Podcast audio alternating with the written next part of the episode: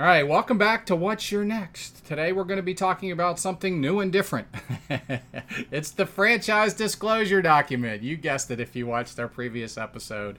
We've been talking about what it is and the 23 sections that make up this legal document that you will review before you acquire a franchise. Today we're going to be talking about section 6, which is along the lines of expenses. It's really other fees and expenses in the operations of your franchise that you're looking to acquire. Welcome to What's Your Next. This is the go to podcast for aspiring business owners who want to get to the next level, escape the rat race, and give their middle finger to the corporate 9 to 5. If you want financial freedom, work life balance, and the business of your dreams, you're in the right place.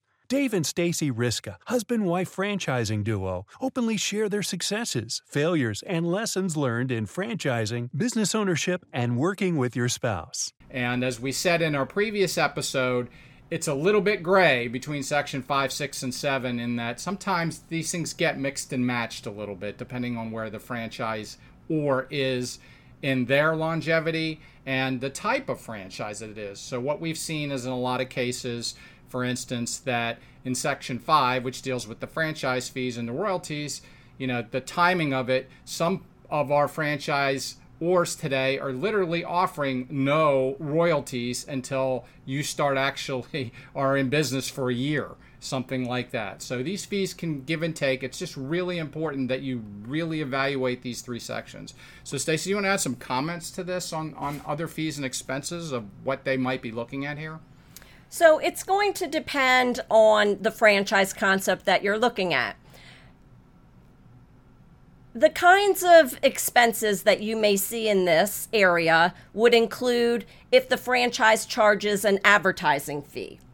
Some, most actually do contribute funds, you as a franchise contribute funds into a national ad or branding fee uh, fund. Now, some franchises may waive that your first year because they know you're just ramping up. So, as Dave said, make sure you understand where and when you pay it. But you're also going to want to look at training. How is that done? Is there a cost to it? Are you going to have to pay your cost to go to travel, to training? Do they come to you? What kinds of grand opening expenses are you going to need to incur? So, these are some of those ancillary costs, as well as sometimes if a franchise is helping with the marketing or the call center or the lead generation, those kinds of activities most likely there's a fee associated with it. So understand what is that fee? When does it get paid? Are there minimums associated with it? We've come across a few franchises that actually have minimums. Um, so make sure you understand the dynamics because sometimes they're a hard dollar, sometimes they're a percentage, understanding when they're paid, but all of this helps you build out your budget. Yeah, no kidding. So this is a very important section. This is those ongoing operating expenses that you will incur going live, like training, like advertising, those types of things. And again, from our previous episodes, what we disclaimed was that sometimes these cross barriers between section 5, 6, and 7.